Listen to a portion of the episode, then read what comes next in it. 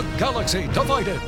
Striking swiftly after the Battle of Geonosis, Count Dooku's droid army has seized control of the major hyperspace lanes, separating the Republic from the majority of its clone army.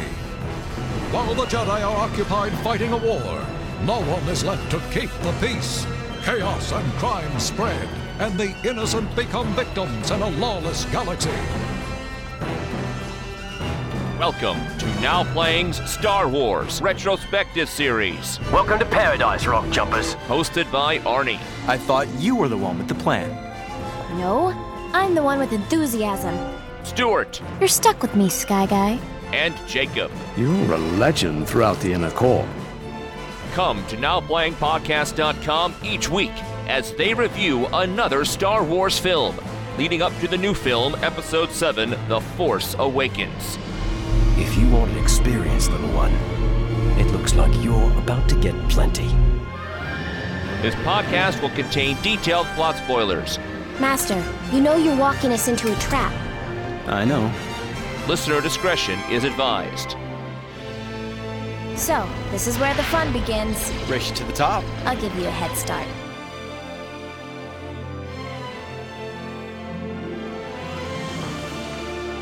Today we're discussing Star Wars, The Clone Wars, starring Matt Lanter, Ashley Eckstein, James Arnold Taylor, Tom Kane, Dee Bradley Baker, Christopher Lee, Samuel L. Jackson, Anthony Daniels, directed by Dave Filoni. Welcome to Paradise, Rock Jumpers. This is Arnie, host of Now Playing.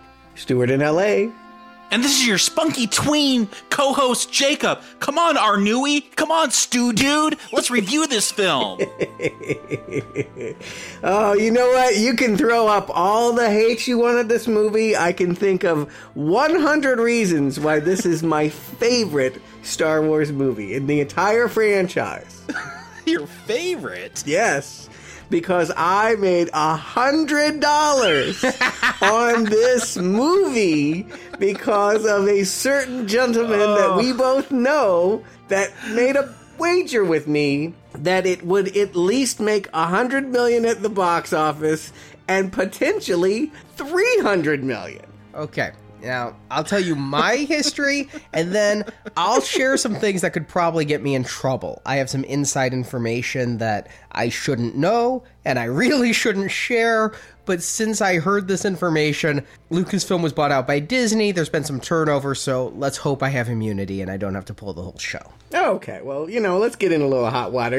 It'll give fans something to listen to here. They certainly don't want to hear about this movie. I won't cite my sources, so anyone who wants to naysay and not believe... All right, I'm going to protect my journalistic sources here. Never revealed this information, but I made that bet because this was a Star Wars theatrical film with all the hoopla that surrounds a Star Wars theatrical film, including a midnight toy release that I covered with Jacob for Star Wars Action News at San Diego Comic-Con in 2008. That video is still up on YouTube, and the video podcast is available at swactionnews.com, and... I looked at the Star Wars film franchise, and the lowest grossing of them were over $200 million. Like, this is Star Wars. I mean, you can just keep telling yourself. This had Star Wars on it. It had the Lucas machine behind it. I was convinced it would make $100 million without a doubt. You were like, no question. You were so confident, you literally wagered $100 that was going to happen, which I was happy. It's really just payback because, like, a decade before, I made the stupid wager that Burt Reynolds was going to beat Robin Williams for the Best Supporting Actor Oscar. And I did view it as just parody. Like, I was giving you back your 100 that I earned interest on for. Exactly. A stupid bet for a stupid bet. I remember going to the panel at Celebration 4 in Los Angeles for the Clone Wars when, before a movie was even announced, it's just there was going to be this TV show, and seeing the trailers they showed, the first footage, like, people were excited. Like, I was excited. I figured this is, okay, it's animated, it's cartoon, but it's still Star Wars. It's got to do well, right? I was shocked when there were 6 people in the theater opening night when I went to go see it. But I don't know, 100 million, but I would have been on Arnie's side. It's Star Wars. It's still going to draw people in. How much did it make? My guess is, I think what I had it pegged for was opening at 15 and topping out at about 30. It made about 70 worldwide, 35 in North America. Yeah. It opened number 2, Oof. Third of that weekend behind Tropic Thunder and the Holding On Dark Knight. No, good. And that makes me feel better about the world. Now, all right, here's the inside scoop that I found out years later. Mm. Yeah, give us the juice. This show was being developed for Cartoon Network. Cartoon Network is a TNT station, thus owned by Warner Brothers. Lucasfilm was looking for a distribution center for this that would guarantee a certain number of episodes, ratings never mind. With proper promotion, he talked to the various players, settled on Cartoon Network. Well, the story goes that one of the heads of Warner Brothers got him in a room and said, "This is great! This is Star Wars! Let's take the first 4 episodes, let's release it as a movie, and we'll make 100 million. Where was I? I could have told him how wrong he was. And honestly, their lowest expectation was 80 million domestic. Mm. That was the low end of their range. That's if it flops. Okay. Yeah. They thought no matter what, they'd already made the episodes. They were done. They were done using their television animation studio that Lucas built/bought in Singapore, I believe. So that was done. It was just a matter of splicing them together and then reaching out to some of the stars from the movies to recite the dialogue that had already been read by the voice actors originally and hope they matched the lips. So that's how they got Lee, Jackson, and Daniels in. Well, Daniels was always there, but that's how they got Lee and Jackson in here. They don't really have to match the expressions. These things have no emotion whatsoever. Shouldn't be too hard. Because it was a last-minute decision, and it's on the record it's last minute. It's not on the record who made that decision. Eventually, Lucas made the ultimate decision, but my story is it was convinced. They did not have the plans and the time that they had in advance for all the other Star Wars movies. They had a 10-year marketing plan for the prequels. And for the Clone Wars, because it was a last-minute thing, they couldn't get Pepsi on board or Burger King. Taco Bell. Yeah, all of those. I think they were done anyway. I mean, Colonel Sanders was not returning their phone call. Well, Colonel Sanders is owned by PepsiCo, and yeah, PepsiCo, Pepsi, and Doritos and those still do Star Wars. But Clone Wars did get the first ever Star Wars Happy Meal promotion. They were able to work that out, and there was not too much midnight openings, although Toys R Us did do it. It just didn't have the merchandising push behind it that they expected. They didn't have the time to promote it as expected. I want Stinky. I have nothing Star Wars in my house, but if someone has a Stinky doll. They made a little 3 3/4 scale Stinky that came with Ahsoka. They made a plushie too. There was like a backpack buddy of Stinky, and Marjorie had one, and it's like in a backpack, and it is the slug himself. I will take one of those. Thank you. Now that is a toy to cherish. So yeah, I made a bad bet. Lucasfilm made a bad bet. And I'll tell you, I saw this in theaters before it opened. I didn't even spend money towards my own benefit. I did not pay for a ticket for this. This is like Casey at the bat. You're so sure you're going to win. You didn't even have to put up your $7. I was invited to a press-only screening a week before this movie came out. All reviews were embargoed until release day. They knew. But I went up to Chicago for a packed press screening of the Clone Wars, and Marjorie went with me, and we were giddy. Star Wars in theaters. Who cares if it's animated? Star Wars is back. We're going to get to see the Clone Wars. I'll tell you when, but for a period, we just looked at each other like, oh my God. And then at a certain point, it's like we had too much and we broke, and we were just laughing uproariously and getting nasty looks from the journalists around us at the gales of laughter emitting from us. I love that. I love that moment. I love it when, like, yeah, it's so hard when you're in a business meeting or something and you're not allowed to laugh and you're squelching it, and you finally give yourself that permission of being like, yep, I'm going to get fired for this, but I don't care. This shit is hilarious. And then I couldn't release my review. I couldn't. Plus, as host of Star Wars Action News, I was very concerned. We were a young podcast back then, just a few years. I was concerned about alienating the fan base with a negative review, especially since I was launching a sister podcast for Public Forces Radio Network, where I was going to be reviewing this show every week. Yeah, you could go and listen to that. There was a roundtable. I was on there. That's why I saw it opening weekend. I didn't hold back. I didn't have to launch Republic Forces Radio. I was pretty negative during that. Yeah, I having reviewed so many movies with you, Jacob, I can't see you tolerating this for a second. If this show didn't get measurably better from the second episode on, from this pilot, I just... Woo! But yes, Inner Stewart. Yeah, that's when I contacted you, as I knew I couldn't be honest about this.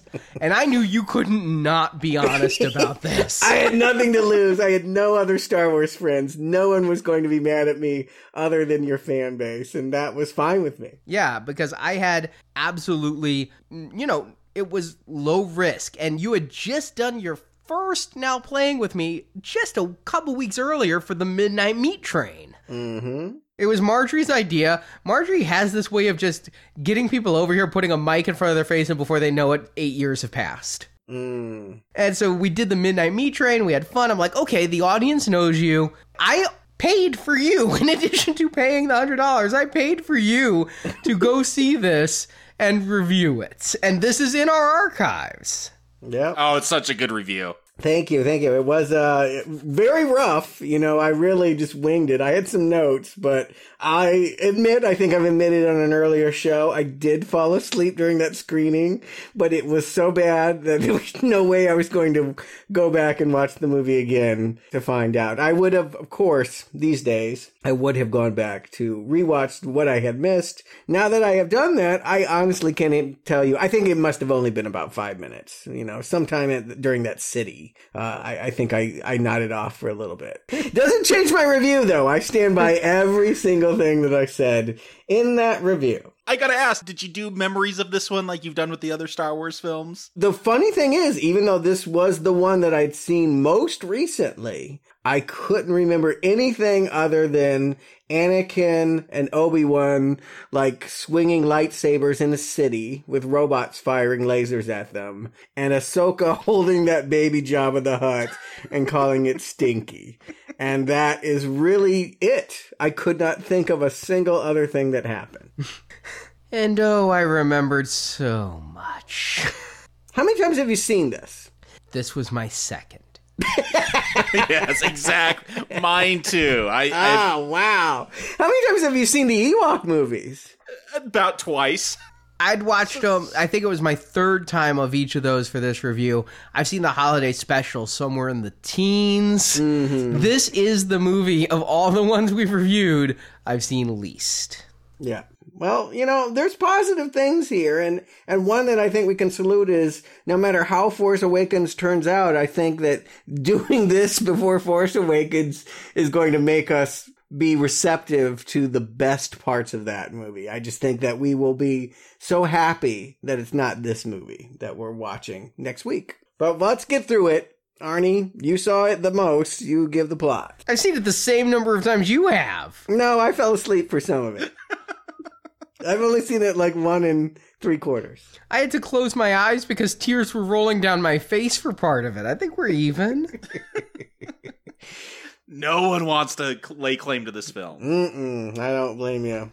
In the midst of the Clone War, Generals Anakin Skywalker and Obi-Wan Kenobi are engaged in battle with the Separatist droids. But their biggest surprise comes not from the enemy, but the ally, as Ahsoka Tano, a Jedi youngling just turned Padawan. She's a Padawan. You know, she was a youngling the day before. Stop calling her a youngling. I'm just mimicking the film. Arrives on the planet and informs the older Jedi she is to be Anakin Skywalker's new apprentice. Anakin reluctantly agrees to teach the girl after she grows on him during their first battle with the droids. But their first mission together is a challenging one. The Separatist leader Count Dooku and his Sith witch Asajj Ventress have kidnapped Jabba the Hutt's son Rhoda. They have framed the Jedi for the young Hutt's kidnapping. Obi-Wan trails Asajj to find the location of Rhoda, while Obi-Wan and Ahsoka attempt to rescue the young slug. After numerous battles, the Jedi do succeed in rescuing the Hutt, but Dooku uses the recording as even more proof of Jedi duplicity.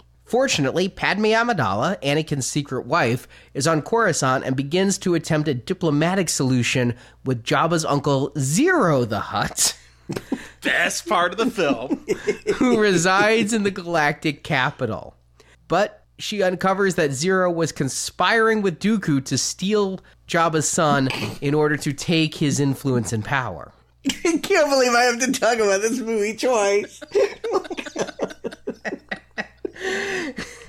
Oh, I don't want to. And yet you wouldn't do Aliens versus Predator twice. Oh, God, make it stop. I don't want to talk about this movie.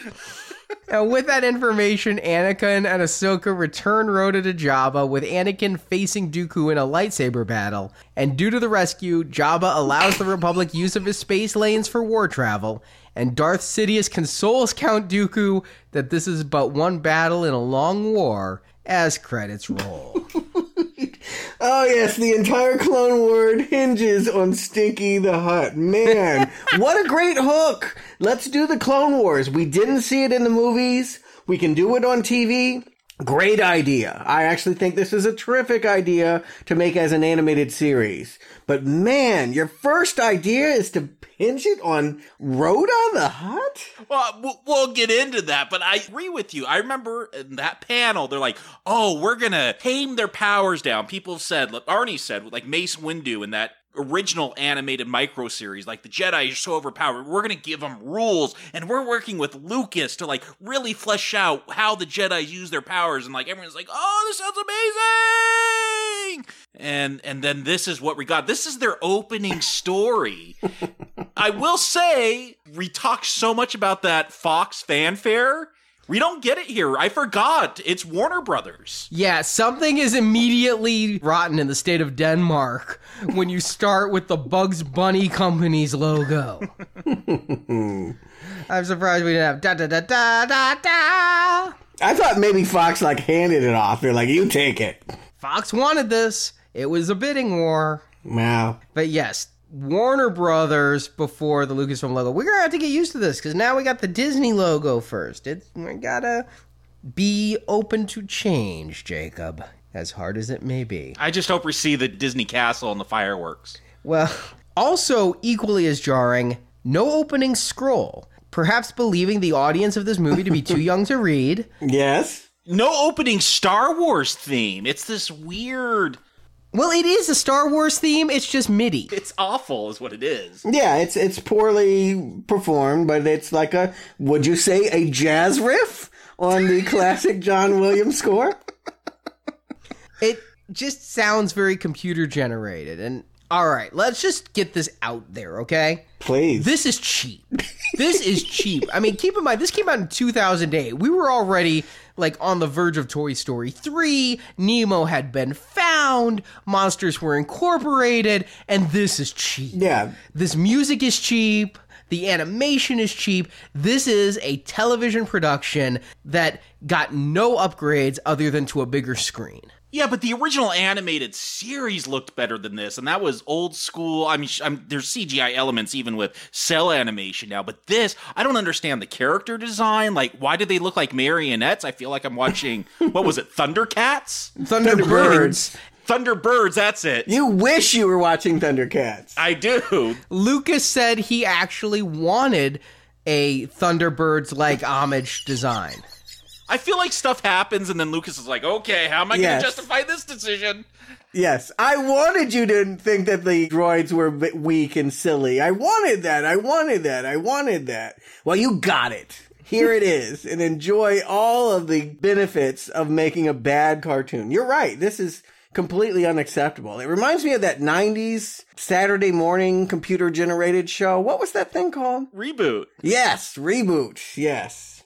I think Reboot probably looked better than this. I don't even like the coloring. Like, again, it looks like painted wood or something. It's so muddy looking. Well, let's just understand that Lucas is a frugal man. In all of the making of Star Wars stuff, it's not like he ran the company and he decided, okay, money is no expense. He is not Hammond from Jurassic Park around here. He's always like, what will it cost? And he wanted to advance computer animation for television. By making it look bad? He wanted to start a Lucasfilm animation studio, and he wanted a series that would not cost a lot, be easily profitable, and be able to turn this out. And these were the first designs out of the gate from his new studio. And yes, it looks bad. The spaceships look pretty good, but the people, and then the music is just done cheap. They just won't get an orchestra. They won't have instruments.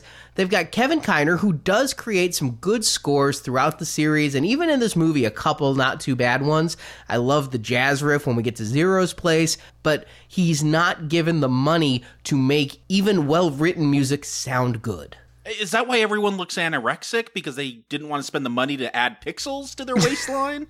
That was a stylistic choice. I mean, they're not going all Gennady Tartakovsky on us. It's bad design. But it was a huge controversy when this series came out, because people like me had been collecting 3 3/4-inch Star Wars action figures for literally 30 years. The first ones came out in 1978. This movie came out in 2008. And Hasbro would not release these characters in a realistic fashion. They were released as anorexic, animated, look like they carved from wood action figures. And I stayed away from that line. I did not touch it. I didn't buy a single figure, I don't believe. You know what? I don't think this design is bad. I think the movement is bad. I think that when you look at them on the poster, I'm like, okay, this looks like it's an artistic rendering. Sometimes I see that at Comic-Con. Like you go, I remember a lady had a whole booth where she took Stitch from Lilo and Stitch, the alien creature, and she painted him in all these different kinds of styles. Like there was a Picasso Stitch and a Monet Stitch, and I'm like, wow, that's really crazy that he would spend time doing this. But I don't know if that's a compliment or not. No, I mean, it's not a compliment. I'm judging her severely in my mind, but I'm standing in front of her and smiling and nodding my head and going, oh, yes, of course you did this. But my point is... Yes, what is it? No, my point is that if people want to take popular characters and go artsy-fartsy and take them into new designs, that can be fun to look at, but... Yeah, the animation, the movement of these characters, the fights, the expressions on their faces, they talk to one another. Or lack thereof. Completely unacceptable definitely for a movie. I would say for a TV show, you're probably going to get canned. No, but what I heard Lucas say is that, hey, my directing of the actors is so wooden and stiff. How about my animation looks like that? You're right. It's actually a really good question. Is Anakin better here than he is in the live-action movies? I don't know. It bothers me that the characters do not resemble their on-screen counterparts in almost any way. Anakin has an eye scar, Obi-Wan has a beard, but they don't dress like they do on screen. They've got, some armor on. They wear the same clothes for 2 years because developing new character models is expensive. And they just don't have the right facial expressions. But I'll say the casting is really well done. Matt Lanter, he's not really a voice actor per se. You might have seen him in Vampire Suck. Oh, wait, no one saw Vampire Suck. Yeah, I was going to say, who saw that? But he is using his own voice here. He's not affecting a voice. He's pretty good. James Arnold Taylor. I had the pleasure of interviewing this man. He is amazing with voices, and it's in the Republic Forces Radio Network archives, but he revealed to me, when you hear Ron Howard in Arrested Development, sometimes it's not Ron Howard. Sometimes it's him. He has also done overdubs for Michael J. Fox and a whole bunch of others. He gives a really good performance to Obi-Wan. Ashley Eckstein, nice lady. She had done some Disney TV show, I believe, Phil of the Future. Is she Ahsoka? She is Ahsoka. Yes. Okay. You're not going to give her a compliment, I hope. I think she is well-suited to the role that was written there. Good. I'm glad you're not going to give it a compliment. I think she is fine. I think the script has some issues. I'm pretty sure she wasn't improvising here. So I think that the cast is good. And you asked if is this a better Anakin than in the movie? Well, I get more out of his voice. If you had Matt Lanter redub all of Hayden Christensen's lines, it might improve things. Just like when you watched it in Spanish, yeah. Yes. Yeah, I just say keep it in Spanish all the time. Maybe the Clone Wars is better in Spanish. And then there's Tom Kane, another really nice gentleman, a voiceover pro. The more you get to know the real voiceover people, the ones who have been doing it for years, they're just such nice giving people in interviews. And he is Yoda. He is the first person other than Frank Oz to do Yoda theatrically, and he is now the go-to voice for Yoda. If they need Yoda for a toy, whatever, they go to Tom Kane. And he not only is Yoda, he is a lot of characters in this. He's got a great vocal range, including that of the announcer who opens this movie because kids can't read a scroll. Because this is a show for babies.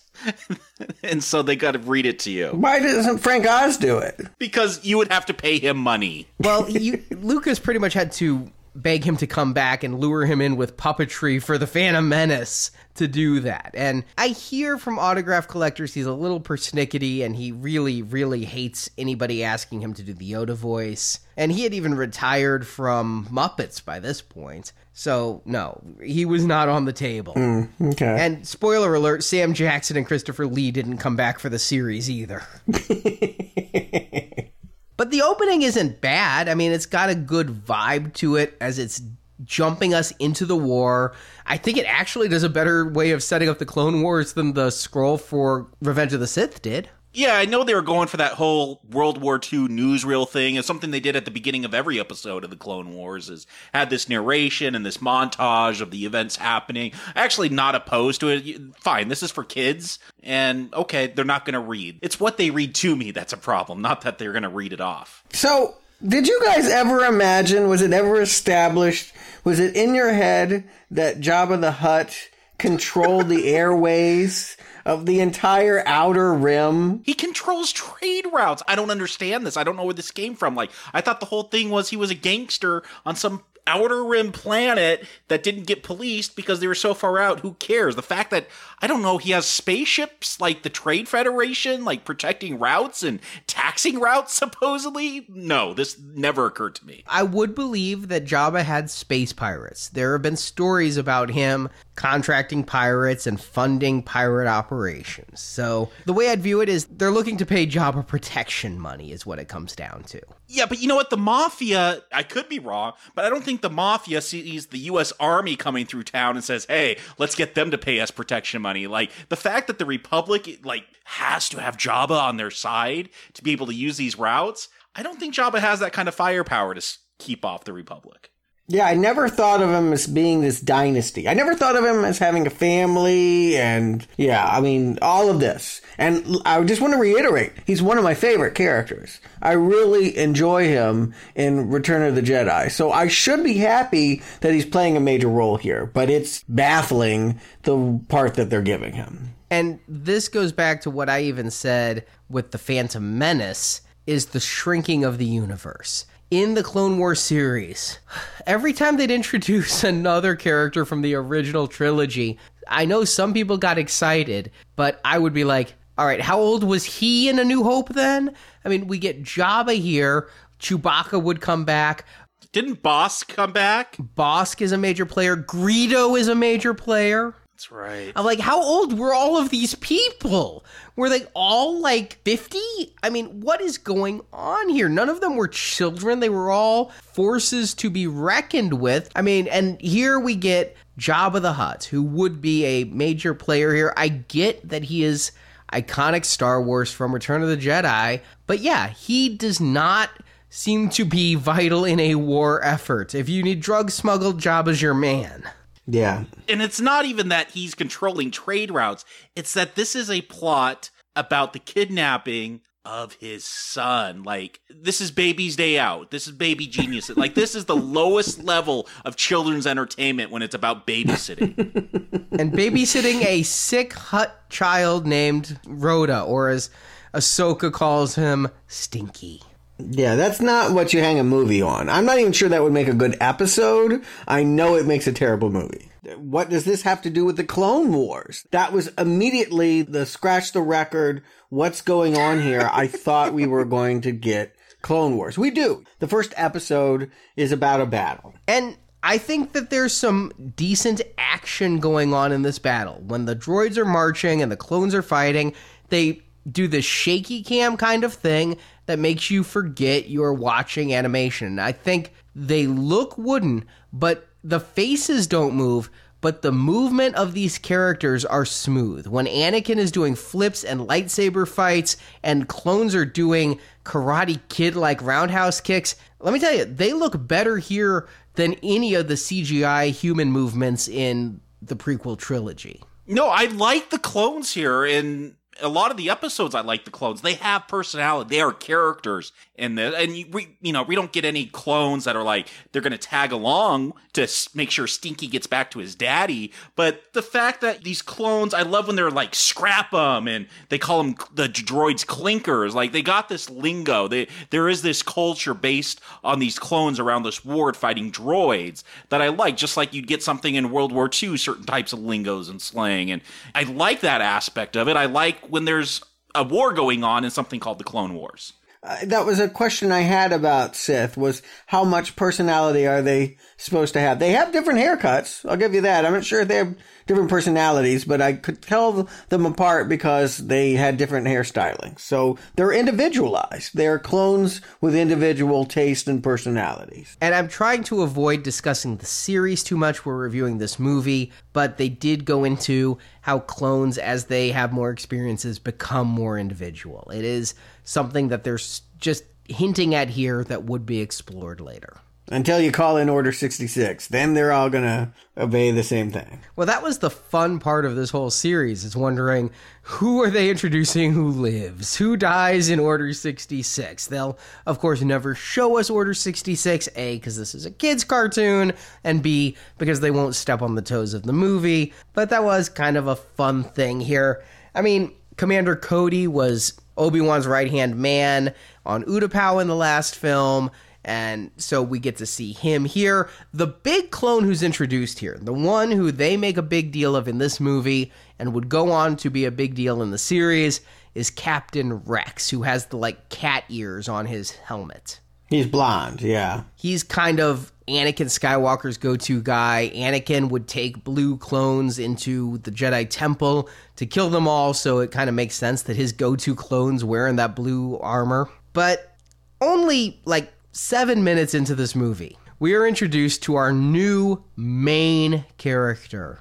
I got questions about this. So we're told that there's a new Padawan coming. We're made to believe that it's Obi-Wan. Anakin is what, a Jedi Knight at this point? Yes, he has passed the trials. So does that mean he could just be kicked out and not have a partner anymore? I thought it was masters that would have to be the trainers, but maybe not. I'm not sure how the ranking of the Jedi work. No, I believe knights had Padawans as well. Was Obi-Wan a master in Attack of the Clones? I believe he was a knight. Okay. He wasn't on the council. He wasn't a council Jedi master until the third film. Padawan or Padawine? Depends on the short straw you draw here. But you know what? I am going to give a compliment here. And that is, they're finally giving girls more to do in this series. Both the major villainess and the major new character are going to be strong females, and I think that's progress for Star Wars. Kind of. I don't know that it's progress that the strong female hero is going to start referring to Anakin as Sky Guy. And R2E. Oh my god, I'm watching this in theaters and I'm like, wait, did she call him Sky Guy? And she keeps calling him Sky Guy. It's stick tinnies. She calls some of the droids. Like, can't you just call things by their name? Yeah, I thought R2 was going to spray her with oil and set her on fire when she called him R2-y. I remember sitting in the theater. I'm like, what am I watching? Sky Guy? I'm like, nope. I wanted to just yell no, like, and walk out. But I had to watch it for Star Wars Action News. Snips? Is that because she's snippy? He calls her Snips? Yes. Yeah, okay. He calls her Snippy and then, yeah, shortens it to Snips. Now, I had to know. It was a burning question from the first theatrical viewing. I went and did some research. There was actually like a Star Wars, Clone Wars encyclopedia I got out of the library to look up to find out. Dead animal or natural part of her head? I remember that being a big question in your review. Yeah, you actually just said it was a dead animal, as I recall. I was convinced it was a pelt of some kind, like a raccoon had just been found on the road, and she said, I'll put this on. I love Outsider's view of Star Wars, but admittedly, it does not look like part of her head the way the makeup did on the Togrutas did in Attack of the Clones and Revenge of the Sith. We did see Shakti. Initially, this was supposed to be the little girl. Remember the younglings in the room with the map and Obi-Wan and Yoda and Truly Wonderful, The Mind of a Child? Mm-hmm. There's a Togruta in there that was supposed to be this one, and then Lucas decided, no, we're going to change it, so we got Ahsoka here. You say strong women, I say put some clothes on. What's with that top? I don't want to slut shame, but you are in a war. Like, yeah, cover up. I just think it's inappropriate to have an underage child, barely not a youngling, dressing this way. Am I a prude? No, my wife is very sensitive to this, having two daughters. Like, she doesn't like cartoons where young girls dress sexy. She just doesn't want her daughters feeling, like, pressure to have to do that. No Bratz dolls, right?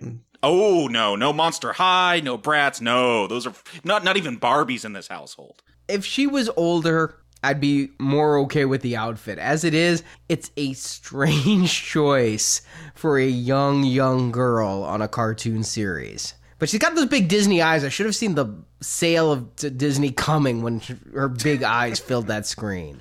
You know, funny thing is, she's such a creature. I didn't think about her not having any clothes. She didn't seem sexualized to me because I didn't think she was human enough, really. With the dead animal on her head? Yeah, I don't know what's going on with her. That's some weird fetish for someone. I knew I wouldn't want it around me, in battle or at any other time. I mean, that's my thing, is like, who watched Attack of the Clones and was like, you know what the best part of that movie is?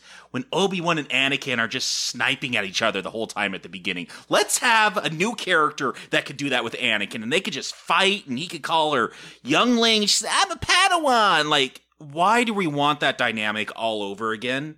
I will say this may be the smartest thing that Yoda has done in the entire prequel series, which is to get vengeance, really, on Anakin for being disobedient. You know, they knew he was the chosen one, and yet nobody really liked him because he wouldn't listen. So you teach him discipline by giving him a clone of himself that, you know, he's going to hate her as much as they hate him. So I thought this was shrewd on Yoda's part to assign him this. Well, there's a conversation about it. He's not given Ahsoka to train. Obi-Wan wasn't sure if Anakin could do it. Yoda's like, no, he can do it. This whole test is Yoda being manipulative because he knows Anakin doesn't deal well with loss. And the whole point is to manipulate Anakin to become attached to Ahsoka and then rip her off like a Band-Aid to see what Anakin does. Oh, really? Yes. Oh, I didn't know about that. So when is she going to get ripped off? Not soon enough. 6 seasons. Oh, wow. She stayed through the whole show? Oh, yeah.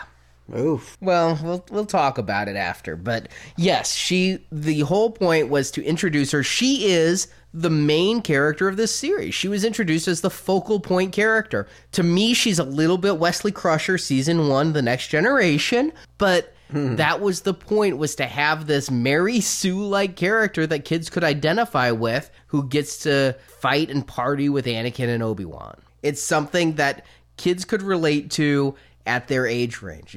Lucas is going after the audience who was too young for the prequels, who now want to watch a cartoon with a little bit of action and see an avatar on screen that can represent them and still see Obi-Wan and Anakin for theoretically the older audience. And yet she's still in that tradition of characters that I hated even when I was the same age as her. When I was a kid, I hated Scrappy-Doo. No one liked Scrappy-Doo. That's what this is. We have the real Star Wars characters, and then we have this annoying brat version that's kind of unctuously poking her way into the world and ruining the environment for everyone else. I do like to see her kind of stretching her legs. I mean, I'm stretching to pay a compliment. Sure. But when she's talking to the clones and being like, so technically I'm your commanding officer and all of that. You like that? It's fun to see a Jedi discover their role in the war. She's being a jerk, just like Anakin was in Episode 2. Like, I don't know why they want to remind me of that. Well, I get that. I mean, it humbles Anakin. What it forces the cartoon to do, but which it can't, at least in this pilot, is suddenly make Anakin have complex feelings and change. And you saw Revenge of the Sith. Those aren't going to stick. If he ever does develop them. I mean, he is different. I mean, he's a little different at the beginning of that movie. I'm not sure that Ahsoka is that reason, but I did sense something had changed him. He just seemed more at ease, really. He got to kill a lot of people. He was going dark side. It worked for him. Yeah, I guess so. And together with his apprentice, they win this little contrived battle where there's some force field growing, and they have the brilliant idea of hiding underneath a box or something. Is there no sewer on this planet? Could they not just go underground? Did they have to sit in a box in the middle of the droid pathway? The shield does not appear to be stretching only forward. Its diameter is growing in all directions. Did they have to stand right where the army was going to literally kick their box? Yeah, I mean, Obi-Wan gets in it too. I mean, eventually you just stand there and it will envelope you. But I guess the point is no one will notice the box as it's crawling across the open road towards the device that's creating the shield that they want to blow up. I do like what Obi-Wan does here, genuinely. When he's like, okay, we surrender. Now let's negotiate the terms with that alien. And it is just a long stalling tactic. And he really gets into the minutia. It's like a lawyer negotiating a contract. There is humor there that is legitimate. Well, they're both Scottish. Or neither of them are. I mean, I don't know which way to go with this. Obi-Wan's supposed to be British, and he's voiced here by an American. But it's pretty much an action-packed episode that is here to introduce Ahsoka. This is just to bring us in and say, look, there's a lot of action, and here's your new character, and they're going to defeat this droid army on this planet that really accomplishes nothing other than to give me a checklist of all the toys I wanted them to make after this. I love the big turret guns. I love the giant spider things. There were so many things I walked out of there going, Hasbro, make this. And eventually they did, and I bought 4 of each. Mission accomplished. Good film, then. I'm sure that's what it was made to do. I don't care about this opening battle. Like, yeah, there's some neat action, but it doesn't matter. You introduce a really annoying tween. Now we're going to go on to the next episode. Yes, episode 2. And these really were 4 episodes. This movie says it's directed by Dave Filoni, but that's a little bit of a misnomer as each of these episodes had a different director. Do the other ones call themselves Alan Smithy?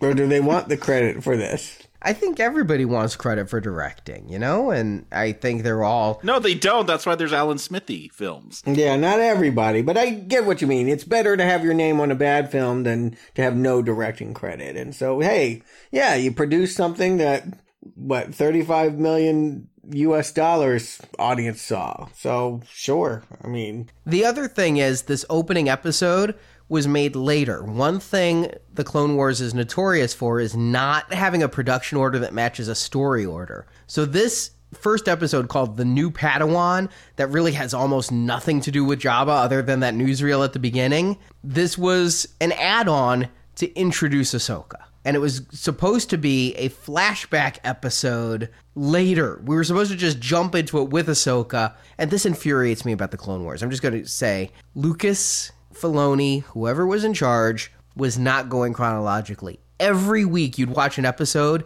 and not know when it takes place in relation to other episodes. Just like he did with Young Indiana Jones. Lucas pulled the same crap then. Where this week, Indy is 6. This week, Indy is 18.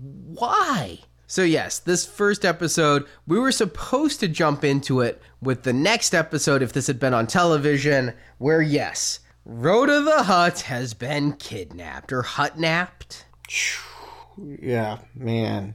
There's really not much else to say, really. Honestly, it's just kind of one of those things that once this is revealed, I mean, I don't know. That's how I feel. Like, what do you want to say about it? Like, it's dumb. Yeah, I mean, I'm sure that really young children would find this cute. That's the best compliment you're going to get out of me. But I think 4 or 5 year olds would like Stinky. I think they would want to see him go home, and they will think that the multiple shots of cutting to his squirming, maggoty face will be charming. I think Stuart just realized that if this was an opening scrawl, it would be Star Wars, Episode 2.5, Stinky Go Home. Yeah, it is. It is as much about Stinky as Phantom Menace was about Jar Jar, really. I mean, he is everything and nothing. He is a MacGuffin. He is, you know, being passed around. Basically, we are to think that he has been kidnapped because... All right, walk me through this. Who kidnapped him? He was kidnapped by the Separatists in conjunction with Zero the Hutt. Yeah. The Separatists are using it to frame the Jedi and turn Jabba against the Jedi so they can't use those space routes. Whereas right. Zero wants Jabba to be distracted and weakened so that Zero can take over some of Jabba's operations. Okay, that was the part I couldn't figure out. It's weirdly convoluted and complex for a kid's movie. Like, why is all this going on? Well, we'll get to Zero when we get to him. I didn't really understand. I may never understand Zero the Hutt. Well, it's not even just Zero. It's, okay, the Separatists kidnap Stinky. And I have a question because the last time I saw Asajj Ventress, the Sith witch in this, she had fallen down a chasm by the hands of Anakin. He defeated her in that animated Clone Wars cartoon. When did she come back and how did she live? Ventress is such an interesting thing because she was invented by Gennady Tartakovsky in one of the best episodes of that microseries. Season 1 ended with Anakin and Asajj Ventress. And when Anakin takes her saber and he's holding the red lightsaber, I know that probably doesn't geek you out, Stuart, but oh my gosh, that was chilling. Yeah, I mean, some of those first season episodes didn't get me, but the Asajj Ventress like trilogy at the end, because it was a multi-episode arc, was amazing. But keep in mind, that series was never supposed to be canonical. But because they made action figures from that series of Asajj Ventress, and she was such a presence, they brought her into the expanded universe. Now, the Clone Wars had always a weird relationship with the expanded universe, and it let me know what was on the horizon. The Clone Wars did whatever the hell the Clone Wars wanted to do. It would change planets that were fire planets into regular planets. It would change entire creatures and characters' origins, so now they're 60 years old in A New Hope, but it would also pluck from the EU when it wanted to. They knew they had Dooku, they knew they had Grievous from Episode 3, they wanted another villain in here, so they went to the EU and the Tartakovsky series and picked up Asajj. Now that whole Tartakovsky series never happened. There was never a planet of Na'vi that Anakin rescued. There was the way that Grievous kidnapped Palpatine. It was not running vertically up a building, and Ventress did not fall off a cliff to her death at Anakin's hand. But she did become... One of the coolest episodes also was when Asajj became Dooku's apprentice in there, and that has somewhat become canonical and been retold in novels. And so she is Dooku's apprentice. She wants to be a Sith, but she's not really a Sith because Palpatine won't allow that to happen. So she's just kind of their grunt doing these missions with lightsabers and the Force. And bringing her into the Clone Wars series is something I really enjoyed because I always liked her from the other Clone Wars series. I have the least amount of venom for her. I think that's a compliment I can give it. Again, it's a strong female character. Not so rare in cartoon movies. Usually cartoons have evil villainesses, and she works in that Cruella de Vil kind of way, I suppose. Yeah, I liked her in the Tartakovsky series. She's fine here. Again, I don't remember much of what happened with her throughout the rest of the series, but it makes sense that she's here with Dooku. I like he's got something going on, and he's not the one running all these schemes. She's the one that has Stinky and this droid army that Anakin and Ahsoka are going to go up against at it's a Boromir monk temple, right? We talked about them in Return of the Jedi. Yeah, I mean, apparently huts always settle in Bomar monk temples. That is the only thing they do. They even have a Bomar monk temple that Zero took over on Coruscant. But I think this is supposed to be our first hint that there's a hut conspiracy going on. But I like this fight. I like the vertical fight up the wall. I had seen clips of this at Comic-Con and in trailers. I knew it was coming, and it is actually a pretty inventive battle to be going up, and then Anakin steals the staff. And God help me, again, I'm stretching for some compliments here, but I kind of like the camaraderie when they're racing up. Even though they're still sky-guying and snipping and all of that, and Ahsoka has too many one-liners where he's like, I told you to keep up, and then she's behind him with a tank he didn't hear. But at least they're trying new things with a fight that they can do in animation that they could do with CGI, but it would be a lot more expensive. Yeah, I do like this too. I like when those walkers start to go vertical. It's kind of a cool visual. Never thought about, think of an AT-AT going up the side of a building, but here you go. It's a neat battle because, yeah, there's that ledge they have to get up and around. So it's something different we haven't seen. I guess they don't have any ships, so they could just hover up there and shoot them. It goes on a bit, I guess, because these are just individual episodes put together. All these fights seem to go on a bit too long for me, though. Oh, it becomes so much noise by the end of this, I agree. Yeah. When you see so many CGI clones killing CGI droids in this short succession, I mean, this battle, we're only like 40 minutes into this eternal 100-minute movie. We've still got an hour to go, and I'm already starting to become numb because we've had very little story. We have had setup, but no story. I still have trouble exactly following what happened to get Anakin and Ahsoka to this planet of Teth. And they're just kind of assigned there. And Obi-Wan is assigned to go to Tatooine and have a convo with Jabba. And it's really not much of a mystery. It's not like they had to go to Jabba and do much detecting to find Rhoda. He's in this monastery. As soon as they get to the top of the cliff, they find him. And he's got a cold. Oh, the fact that he's sick. And yeah, it's just pulling at your heartstrings, isn't it, Stuart? Oh, yeah, it really was. Not only a baby, but a sick baby. Mm-hmm. So cute. He actually is cute. I will give him that. He is a cute character design. I never thought that I'd find a baby Hutt to be cute, but sure enough, it's like you've never seen an ugly puppy. A baby animal, anything is cute, including a Hutt. A stinky, sick Hutt, not so much. Deciding to shove him in a backpack and yank him by the tail out from under a bed. Slight Hutt child abuse, But the plan was always that they would have him so that Ventress could secretly photograph them saying bad things about Jabba and then say, see, they were the ones that took him. Yeah, Dooku is with Jabba and is like, see? Anakin's like, I hate the Hutts. Which makes sense. He used to be a slave to him. But Dooku's like, see, they're actually the ones who stole it. I'm going to get him back for you. And yeah, that's going to help him. I guess, Jabba's going to join the Separatists? Give them access to the space routes. I mean, I guess he's just holding off. They're on the Outer Rim. What else? Where else is there to go? What I don't understand, if it's the Outer Rim, how is that important? Like, I used to think of that as being like, outer, superfluous. Outside of what we care about. The end of the cul-de-sac. You can't go past it. You can have Tatooine. It used to be an unimportant planet. Now it's everything in this universe. Well, apparently, according to the opening, the Separatists controlled the majority of the hyperlanes, and so without Jabba's space, Republic forces are stranded and isolated in the Outer Rim.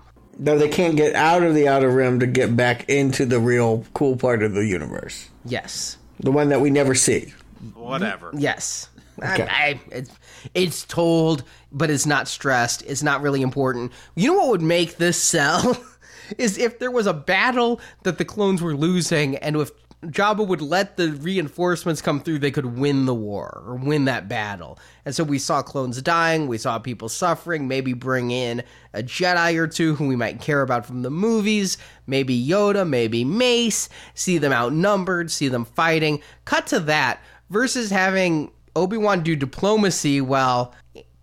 This battle on Tatooine goes on forever. Like, they get stinky, and then, you know, they got to get to another ship, and then there's some flying bugs that they're going to jump on, and Asajj is doing stuff. Like, I tuned out. I can't really tell you what happened because I was just staring at the TV bored. That's where I broke. I know it because I just suddenly wrote in my notes, just like in mid-thought even. I'm just like, this is so empty. And I just underline. I just, yeah, it really, you realize, I don't know how far we are into the movie, but you realize that you just, I would do anything to make it stop. I would do anything to just walk away. I care nothing about the story.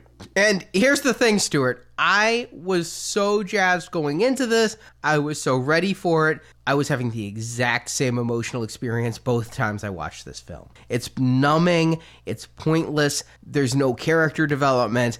There's just CGI action. I feel like there's a video game and I don't have the controller. Yeah, they've set up this whole thing. Oh no, Stinky's sick, and we gotta make sure he stays healthy, because Jabba's gonna be mad at us if he gets sick and dies. Like, so what do? Oh, they go to a medical droid. Take 2 of these and call me in the morning. Problem solved! There's your conflict, and the resolution is that easy? Well, on a TV show, that probably is okay, but for the epic scale of a movie, yeah, I agree. It's pretty deflating. But something important happens here, and I use that word very loosely. Anakin and Ahsoka need to escape Teth, and so they find this rundown ship called the Twilight and steal it, and this will be their main ship for the rest of the series. Yeah, why not? It's a piece of crap. Well, there's a reason behind it. Apparently, Dave Filoni was a little bothered that in A New Hope that Uncle Owen said Anakin was a navigator on a spice freighter. Well, Anakin never navigated a spice freighter. Wait, here he steals a spice freighter and drives it for several seasons of the show. Obviously, Uncle Owen was lying. He was covering up who Anakin really was. Like, we have to fit that into continuity? They worry about some weird things. Yeah. I mean, I guess if we're worrying about Stinky, why not worry about the truthfulness of Uncle Owen? Never mind that Yoda was not Obi-Wan's trainer, but navigator on a spice freighter, we need to fix that. I do like to see Asajj Ventress get down with 2 lightsabers. The fight with Obi-Wan, kind of fun. The fact that she runs away will become a trope of this series. Every bad guy will have a fight, lose, and run away. But it's perhaps the best lightsaber fight in this whole movie, which, because they're cartoons, isn't saying a whole lot. That's it. I'm going to just get it out there. This is a problem for me. I cannot get excited very often about action with cartoons. Action is something that I think requires people and photorealism, and to see a cartoon falling from a great height, unless it's gorgeously animated or very stylistic, I'm not going to get excited. I guess that's why I never got into anime or any of that. Yeah, animation style does matter. When I talk about Tartakovsky's Clone Wars, I love that episode of Mace Windu when it's just him versus thousands of battle droids, and he's like doing force kung fu, like he'll throw a punch in the air and like you'll see droids get punched out. Like, they thought about that and they had choreography here. Again, we talked about how stiff everything is, and it looks stiff. Like, I'm not excited by what I'm seeing here. You're saying you like Asajj having 2 sabers? Oh, they're hooked together, so it's like a double-ended saber like Maul had. Like, I've seen it before. I don't care. Do you care about Padme? I care about who she's gonna meet up with. All right, Padme. They find a way to rope Padme into this. Another strong female character, I suppose, because she's going to be proactive. She meets with the Chancellor, and she's like, well, she's worried because Anakin is out there in battle and with this hut. So she decides she's going to step in and contact Jabba's uncle. And see, here it was, I thought she was helping C-3PO come out of the closet by taking him to a gay club. Oh my God, I gotta say, now this, we've just basically glossed over the 3rd episode because it doesn't matter, but... This 4th episode. We're an hour and 15 minutes into this movie. And I and Marjorie were just staring at, we were giving each other forlorn glances. We were staring at the screen. We were checking our watches. And then a gay transvestite hut comes on screen. And we just can't take it. I honestly thought, because it was a press screening, is this a joke? Are the Lucasfilms reps going to come out and gotcha? Here's the real film. Yeah, how is this honestly part of the Star Wars universe? We just laughed and laughed and laughed and just couldn't stop laughing. Once it came, it couldn't end. That they have this hut that talks like this. Later they say that it's supposed to be Truman Capote, but I get gay Southerner from Designing Women. Yeah, well, there's not much difference, quite frankly. But yeah, I mean, it's a weird, many weird choices here. This is a very weird choice here. But you know what? I was falling asleep when I was watching it. Well, when I was watching it this time, and when I was watching it in theaters, as soon as Zero came on, like I remember just sitting straight up. I had this huge smile on my face. I'm like, this is the greatest thing ever. How did they not make a Zero the Hutt toy? Because I'm like, that's all I wanted to buy. You talk about you wanted to buy this ship and that ship from this movie. I wanted to buy a Zero the Hutt figure. It has never come out. You were not alone, and there were so many times I had exclusive interviews with Hasbro, and I would voice the questions of the people, that being, when are we getting Zero the Hutt? I mean, it wouldn't be that hard to do, to take a job. I wanted it with black light action, so like his raver glow-in-the-dark paint would shine, and real feathers on him. Shouldn't be the end of the world to pull off. But they did not succeed, and we never got our Zero the Hutt figure. Much like Jar Jar, I think Zero got an inglamorous end. As spoiler alert, he was assassinated a couple seasons in. No. Yeah, it was very sad to me. Can you believe they brought him back beyond this? That's the even more surprising part. I couldn't believe they took so long. I remember when they started teasing that Zero was coming back. I'm like, oh yeah, I'm not missing this episode. Me too. I was kind of out of the series already, and I'm like, I am coming back to Zero. Zero is seriously great. Like, it's so bizarre. Honestly, Zero's number one in this series for me. This is like, you know what? You know what Zero is? If David Lynch did do Return of the Jedi, that's what Jabba would have been. I don't know. This feels like a villain that would be like in a Hutt cartoon series. Like if Ewoks and droids had another cartoon series back in the 80s, it probably would have been the Hutts. I could have seen him being the goofy uncle, always causing problems or something. I think it would be fun to follow this family. Maybe like it's fun to follow the Hiltons, you know, like Paris Hilton, and maybe the Hutts. I don't know. Maybe they could have made it work. But in this movie we were told was about the Clone Wars, to wind up in this club with feathers. Mincing around, talking about stealing baby slugs. I just can't believe that they would call this Clone Wars. What? Who are they trying to kid? Stuart, you wouldn't believe some of the episodes they pulled off under the guise of Clone Wars throughout the series. I mean, Bombad Jedi, where Jar Jar had to pretend to play a Jedi. Like Jar Jar came back? Oh yeah. Oh, God. Wow. Okay. Well, yeah. I just, again... What you told me and where we are universes apart. With hyperdrive, I could never get to where we have fallen. Yeah, I just, at that point, could not take this movie seriously anymore and just followed along. And Padme, what does she really accomplish here? She discovers that there's a conspiracy, but they already had the Huttling. They already were taking him back. I mean, all they really have to do is get the Hutt to Jabba and be like, see, we didn't do it. But no, we have to include Zero with the feather in his hair. I mean, my God, that character design, the voice, everything about it screams wrong, which makes but it so right.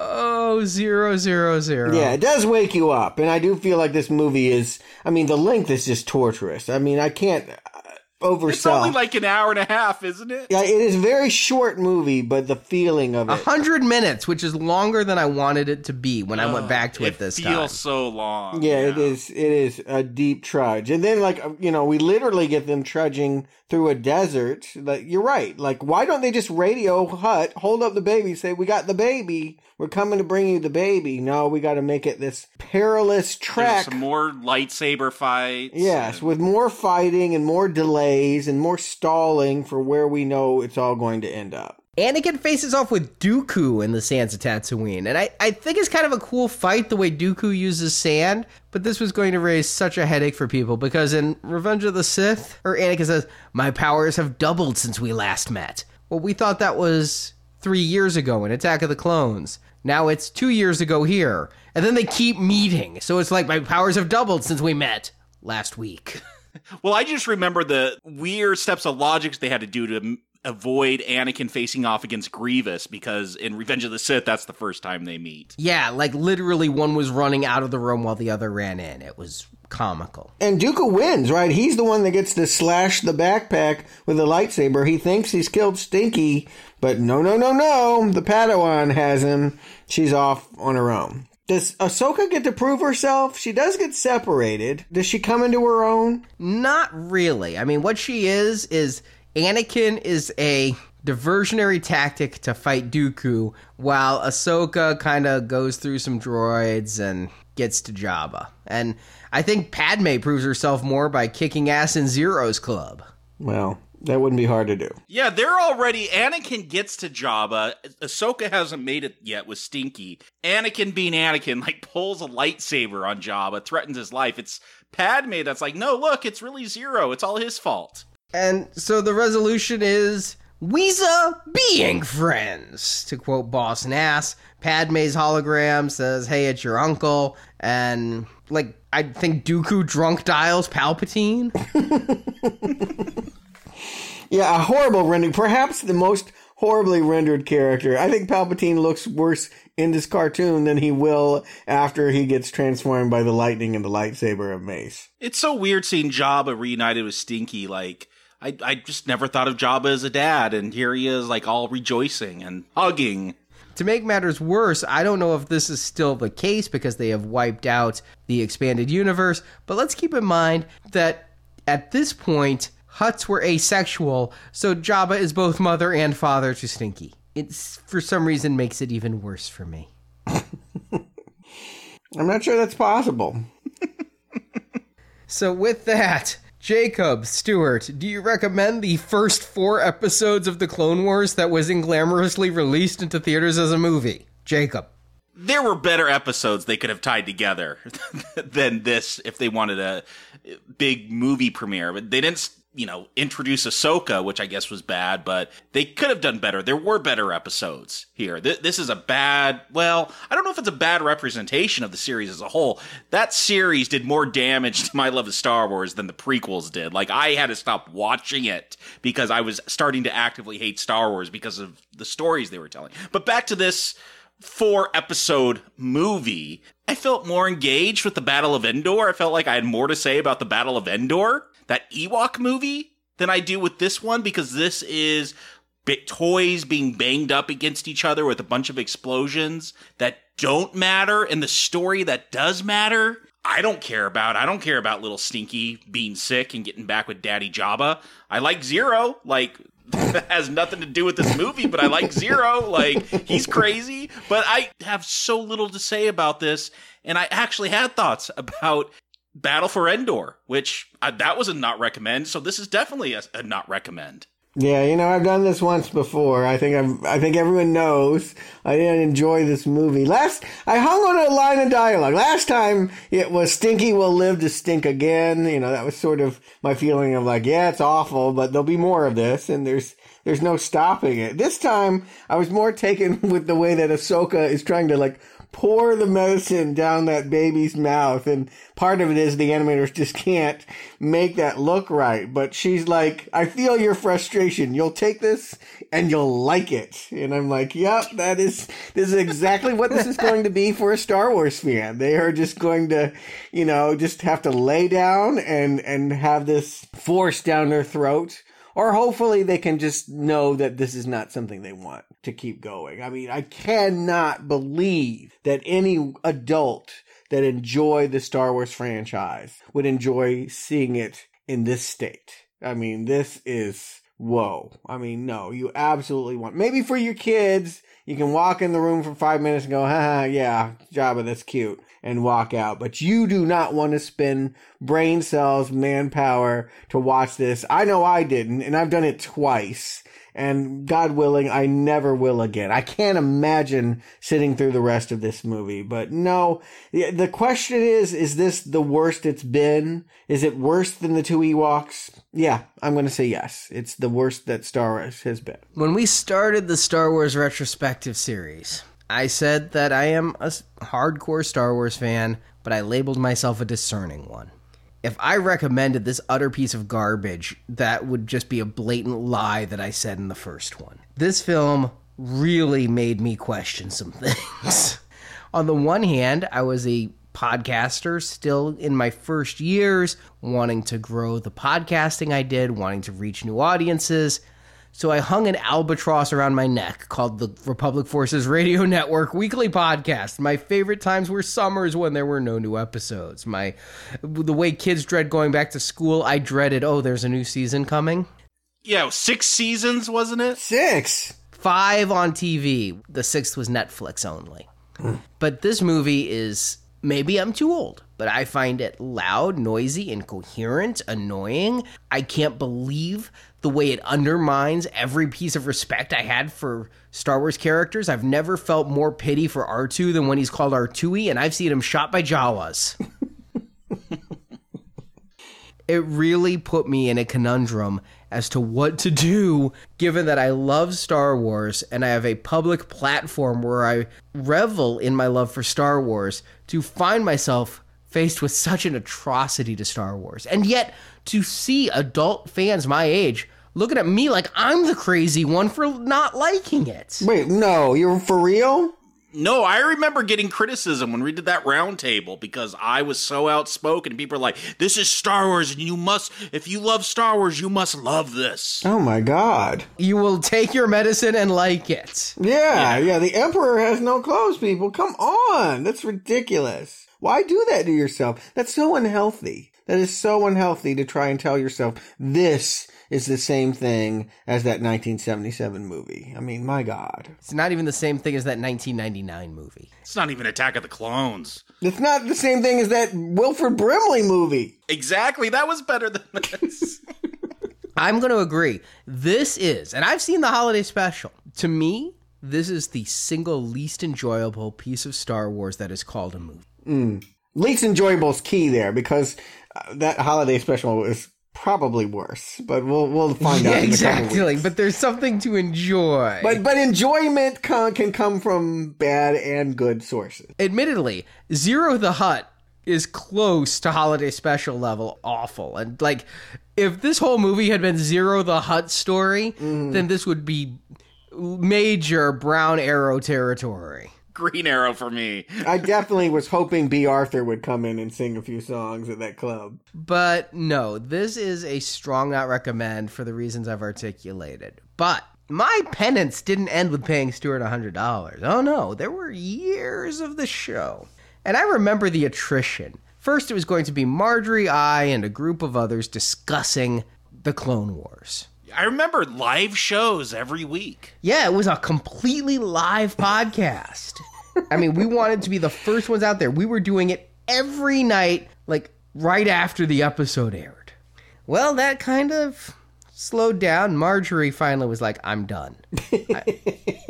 She was the first out. Actually, Brock might have been the first out, but Marjorie was out pretty soon too, as they just all said, listen, this is not Star Wars I enjoy. And I had a lot of people come in and say, I enjoy watching this with my kid. Yeah. Some people did like it for what it is, but let me try to encapsulate my thoughts on the entire Clone Wars series with the caveat that I've missed like 5 or 6 episodes here and there and season 6. It is wildly uneven. Remember how in the first Ewok movie, Ewoks and humans are playing and everything's happy, and then we come to the next one and they slaughter their family? That is how uneven this series was. Is. 1 week, I kid you not, it's Ahsoka taking younglings on a field trip. I'm not even joking. And then the next week, it's watch these characters you love be slaughtered in horrible ways. I was constantly dumbfounded asking who's the audience for this, because some episodes were really too intense, I would think, for the youngest of viewers, and other episodes like Bombad Jedi could appeal to no one but the youngest of viewers. It would be like a series that parents would have to screen weekly, and if the parents enjoyed it, you couldn't show it to your kid. There was a scene with Asajj Ventress where she kisses a man as she impales him on a lightsaber. Some tonal problems. Yeah, I can sense that. I sense that in this movie, although it's mostly largely falls on the kiddie side. I sense them wanting to, every now and then, try and hold on to the fans that just want action. Yeah, I couldn't figure it out. And there were certain arcs that were really good. And, like, I wouldn't watch them live. I would DVR it. And then I'd listen to Republic Forces Radio Network, and they'd be like, this was a great arc. And I'd go and watch it. I'd be like, yes, it is. And I'd watch the next show live and be like, oh, God, there it goes. It's gone again. It was live. Like, I would live tweet the show just because it was so upsetting. It was just upsetting to me, like, how stupid some of those episodes... I've said this before. The final episode I watched, it was about poisoned juice going out to a school. What? Yep. That is an episode about poison juice and school kids getting sick. I don't know what it has to do with the Clone Wars, but that was the episode, and I just said, I'm out, tapping out, goodbye. I am convinced that George Lucas does not know the definition of the word war. I really feel like, having watched these prequels and all, like, he just does not want a war. He protested Vietnam. He didn't fight in it. Yeah, I think his pacifism has really hurt the series. But I can give the show some props. It took years, I mean years, for this to happen. The first 2 seasons are pretty much the movie we watched, including the bad animation, Snips and Sky Guy, although they started to tone down Snips and Sky Guy pretty quick when the feedback came. Yeah, that went away real fast. They'd already done like 10 or 12 episodes, but then all of a sudden they're saying it once in a while, and then finally it's Ahsoka and Anakin, or Padawan and Master. They took some corrections based upon feedback, and the animation got so much better. I think it was around season 3. They leapt forward. I think I was out by then. They leapt forward in time, and they redesigned the character models for everyone. Ahsoka was no longer wearing a rubber band across her top. Instead, she was wearing a full outfit with the ever-practical boob window, though. Like Power Girl. That's right. That's right, yeah. She matured. She had started to sprout. She needed that window. But the character actually matured as well. They took these characters to interesting places. I could never believe, walking out of this movie, that I would give a rat's ass about Ahsoka. It'd be like telling you, Stuart, hey, guess what? If you stick with this for years, you'll actually have an emotional attachment to Jar Jar and care about his arc. Yeah, it's called brainwashing. I was not brainwashed. I was, again, discerning. I dropped out of Republic Forces Radio Network and handed it off to a number of people who then dropped out and handed it off to still more people. It really was a war to keep that show on the air. But there were some great episodes. There's one that I really kind of wish we were reviewing. What pulled me back in, I had stopped watching for a while. In 2010, so just a couple years after this, I got another press invite to another Clone Wars movie screening in Chicago. And it was on a weeknight. Marjorie and I busted and drove up there for the press screening. They had a 3-episode arc called the Savage Opress Trilogy. And we went. I was willing to give it another shot, and this was actually a very interesting episode that was going to air on Cartoon Network early the next year that brings in a new Zabrak. A Zabrak is Darth Maul's species with the tattoos and the horns on the head. And his name was Savage Opress. All right, maybe not the original name for a villain. Was he a bad guy with that name? He was voiced by Clancy Brown, if you know that actor from Starship Troopers and Carnival and a billion other things. And he was a badass that the Night Sisters turned from your everyday average tribesman into a killing machine. But then at the end of that movie, I mean, it was full of action. It actually had character development. It actually had a point. It was so much better than what we watched. I mean, honestly, watching that would be so much better and almost redemptive of this. And I have no doubt some of the Star Wars Action News and especially the Republic Forces Radio Network listeners will be like, why didn't you review this? It was released in theaters for a night. Well, it was a press-only screening of a TV show. Guess what? I also got to go see Ahsoka Takes 4 Younglings on a Field Trip episode in theaters at a celebration, but I don't count it a movie. But it was great. It was undermined a little bit. Spoiler alerts on things to come. When it was revealed, Savage Opress is Darth Maul's brother. Now, I thought they meant like spiritual brother. No, they mean biological brother. And more, Maul was alive. They brought back Darth Maul cut in half. Yeah, he had cyber legs, right? From the Infinities issue or whatever that one-off was where they posited what would have happened to him. Yeah, in a what-if type comic, they had said that he could have robot legs. Well, they started off making him a spider, like he had spider legs. It was really kind of strange, but then they gave him more regular robot legs, and he went out on revenge against Palpatine. And I'll tell you, this arc was pretty good. Palpatine? Why would he be mad at Palpatine? Because Palpatine betrayed him and left him to die, and he's also gone a little bit insane. So Savage and Maul... He left him to die?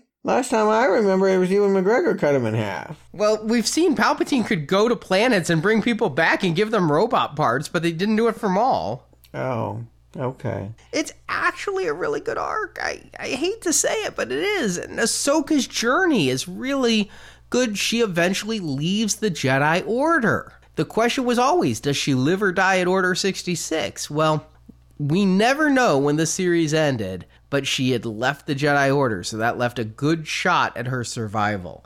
Oh, so she's not in the temple when Anakin goes in there with the lightsaber? Correct.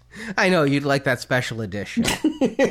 I would watch that episode. I would never watch any other episode. Sky Guy, no! Clone Wars. But that show I would tune in for. But... the animation became really good, and I didn't realize how good until I went back and watched this movie again. I was like, wow, they evolved that, they improved it. The stories became better some weeks, but every time I'd watch a great arc, I'd go back the next week and just be slapped in the face. It's like a relationship with a cheating husband who promises he's not going to cheat on you again. He's good for 2 weeks, and then you come back, and all of a sudden, he's got other people's lipstick on his neck. So... my question that I've struggled with coming to this is, would I recommend the Clone Wars series as a whole? Oh, wow. If it's connected to this movie, no. That tells you how much better it got, Stuart. You know what? I would recommend finding the good arcs and watching them, but I can't recommend the series on a whole. The destination is not worth the journey, and those first couple of years are just so painful that, yeah, I had to come to terms with the fact that not liking the Clone Wars... doesn't make me not a Star Wars fan. It just, I had to look at it. Do I watch every kid's cartoon for every property I enjoy? Hell no, and this became one of them. To the point that I have not seen an episode of Rebels. That is the new series. You see, it was kind of a relief to me. When Disney bought Lucasfilm, one of their very first acts, they announced a new movie was coming, but like the next day, they announced the Clone Wars was canceled.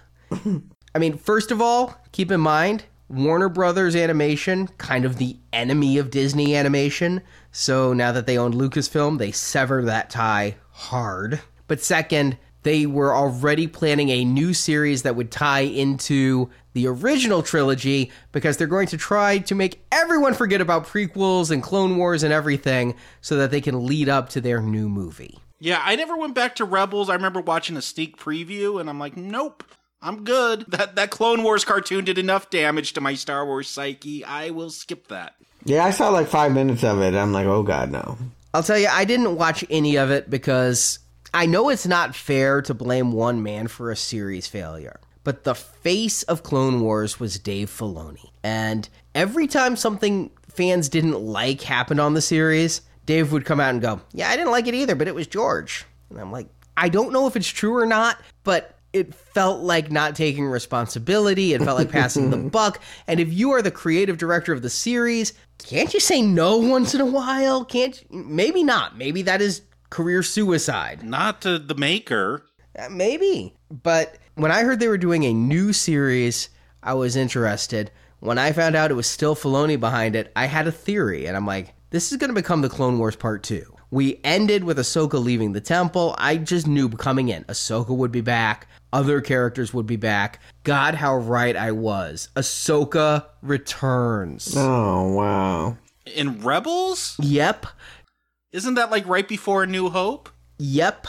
She is an adult. She has survived Order 66. And she's kind of neutral in the Empire Rebellion faction, though she, of course, is a good guy who sides more rebel, but she's not signed on to the cause. So what did Republic Forces Radio have to say about the series?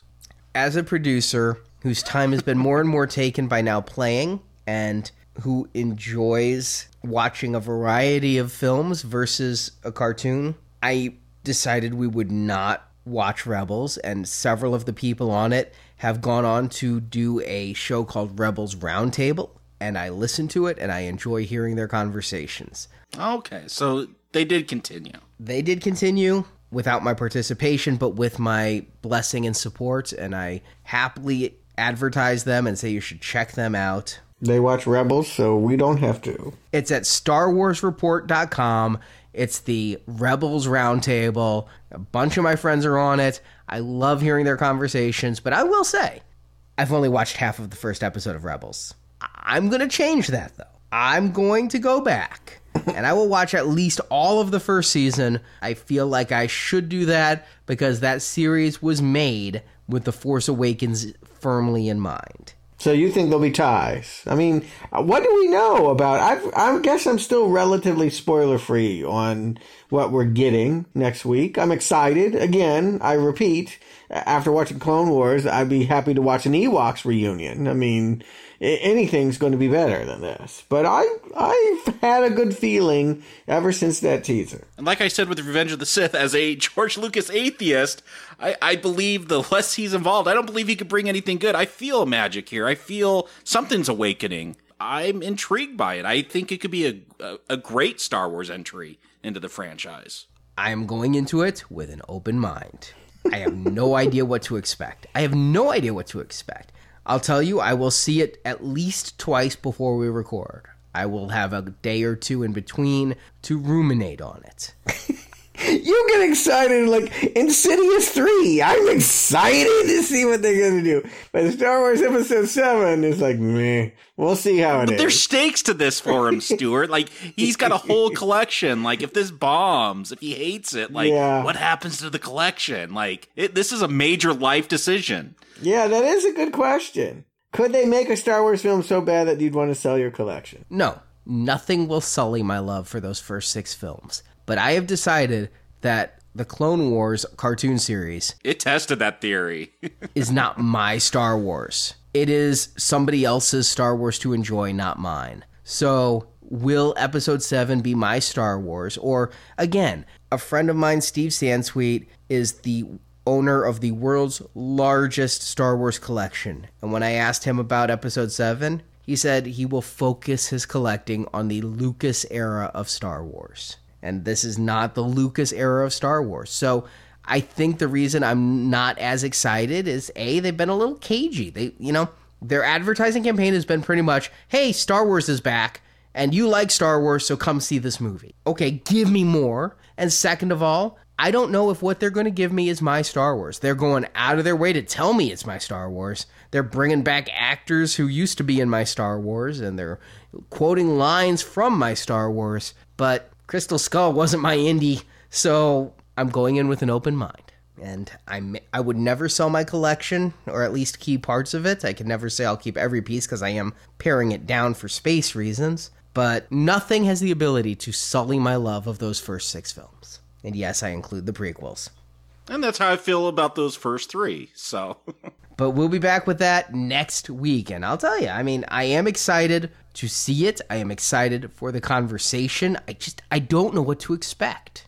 That's good. I think that's much needed. Unlike 3 movies that we just watched, 4 really, I suppose, where we kind of knew where it was all heading. Yeah, it's new territory. And I think that it's a chance for Star Wars to be expansive again, to give us new things and go to different places. Oh, it's going to expand. It's going to expand this year and next year and the year after that and the year after that. I think there's 5 films in various stages of production and more planned. Zero the Hutt, one of them. We can only pray. Fingers crossed. But, man, I mean, you complain about how many superhero movies we do. If Disney keeps going, I mean, Now Playing will just be the Superhero Jedi show because we'll be doing a weekend of release every week. I hope they're good. And... listeners, you tell us what you think of them. Come to our forums and leave us your thoughts and tell us how upset you are if you're a Star Wars fan and none of us recommended the Clone Wars. Or tell us if you agree with us. Are we the vocal minority? I feel like I am among my Star Wars peeps, but let me know if I am with you. And then also don't forget, our donation series continues. This week, we conclude the Kill Bill duology, Kill Bill Volume 2, as we just keep going through the Tarantino films leading up to Hateful Eight. Or if you're a younger listener and you like more PG-13 rated fare and the Clone Wars cartoon, we also have our silver level donation where you get the Hunger Games series, all PG-13, plus a couple hard R films called Battle Royale. But you don't have to listen to those if you don't want. You can just donate $10 or more. I'm not sure how I feel about comparing Hunger Games to what we just watched, but yeah, okay, they're both PG-13. Well, actually, this was PG, but yes, they're both not R, and they both feature strong female protagonists, and they both have flamboyant costumes. This had zero, and that has everybody. But you can hear all of that with our silver-level donation, and of course, there's the platinum-level donation, where next week... gold-level donors hear our review of Death Proof, the Quentin Tarantino film, but platinum donors hear our review of the whole Grindhouse experience, including Death Proof. So you can find out all the details how to donate by clicking the banner at the top of nowplayingpodcast.com. So Jacob, Stewart, thank you for joining me. Stewart, I'm glad you were able to suffer through this film a second time unscathed. I wouldn't say unscathed, but... I'll walk again. At least you stayed awake. And until next time, the podcast will be with you always.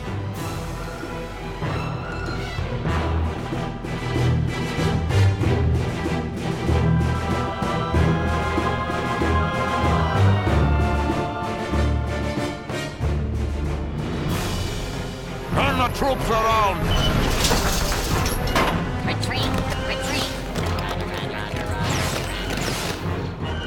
Thank you for listening to this episode of the Now Playing Star Wars Retrospective Series. No more discussions. We hope you've enjoyed the show. Good shot, buddy. You've been holding out on me. If you like Star Wars, join Arnie and Marjorie at swactionnews.com for Star Wars Action News, a podcast dedicated to Star Wars toys, books, games, and more. You never would have made it as Obi-Wan's Padawan, but you might make it as mine. And come back to NowPlayingPodcast.com each week for another new movie review. Shall we continue? My pleasure. In the archives at NowPlayingPodcast.com, you can find hundreds of in-depth movie reviews, including every film in the Star Trek, Terminator, 2001, Back to the Future, Batman, and James Bond film series. Okay, fine. There's so much more we can talk about out here. Like the sand.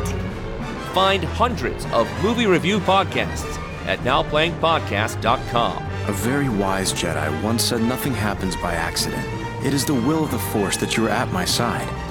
And while at nowplayingpodcast.com, be sure to join our forums where you can share your opinions of these films with the hosts and other listeners. We'll figure out a way.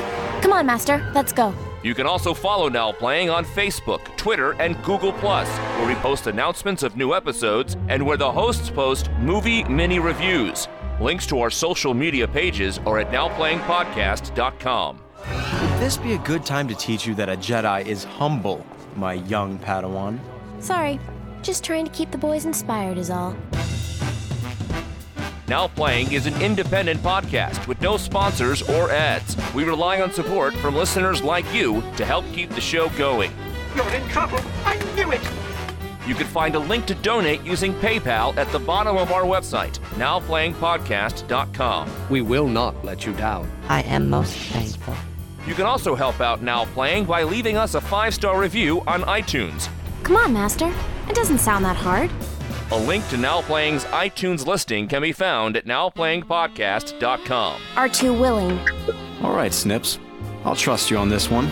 You can show your love of Now Playing Podcast by shopping in our store, where you can buy Now Playing t-shirts, coffee mugs, mouse pads, and much more. A link to our Cafe Press store is available on our homepage. I like the sound of that. Now Playing is edited by Arnie. My Jedi training didn't prepare me for this. What are we gonna do? Now Playing credit narration by Brock. I don't see why you won't just listen to me. Now Playing is not affiliated with Lucasfilm, 20th Century Fox, or Disney. Star Wars and all the Star Wars universe contains is the intellectual property and trademark of Lucasfilm Limited, and no infringement is intended. I can't imagine he will be merciful. The opinions expressed on Now Playing are those of the individual hosts and may not reflect the opinion of Venganza Media, Incorporated. Is that true, sir? Well, most of it. Now Playing is a Venganza Media production, copyright 2015, all rights reserved, and no part of this show may be reproduced, repurposed, or redistributed without the written permission of Venganza Media, Incorporated. His fever broke. I think he's gonna live to stink another day. Great. Keeping him alive wasn't as easy as you'd hoped, was it? Master, if you've taught me one thing, it's that nothing is easy when you're around.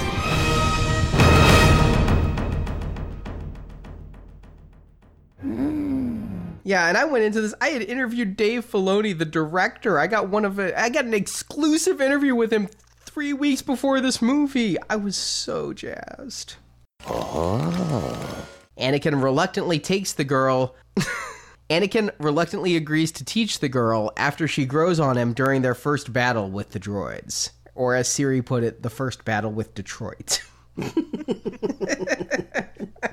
a cool David Bowie song. Oh.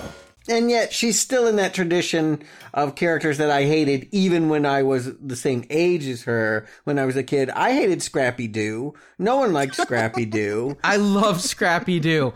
Let me at him. I'll scrap him. I love. Are you serious? Scene. Is this the beginning serious. Of our difference in taste? Is you are a Scrappy-Doo fan? I was a Scrappy-Doo fan as a child. That might be the most distressing opinion you've ever expressed. When my Chihuahua was alive and he was a little vicious thing, I'd always call him Scrappy-Doo because he was too small to do any damage, but he'd want to. I'm just going to use that on you. Every time that you say an outrageous thing, I'm like, yeah, well, you like Scrappy-Doo. When I was 6. Oh. Hey, that's how you do when you're just doing improvisations. Wow. You heard that too? That was so perfect because you were talking about jazz. That's how you do it when you do jazz, and impersonations. Yeah, you got really Obie and Rakim there. Now sell me some Coke. Not cocaine either. I mean, like new Coke. Oh, okay. I didn't know what you were talking about. I'm like I know it's late, but come on, honey. Oh.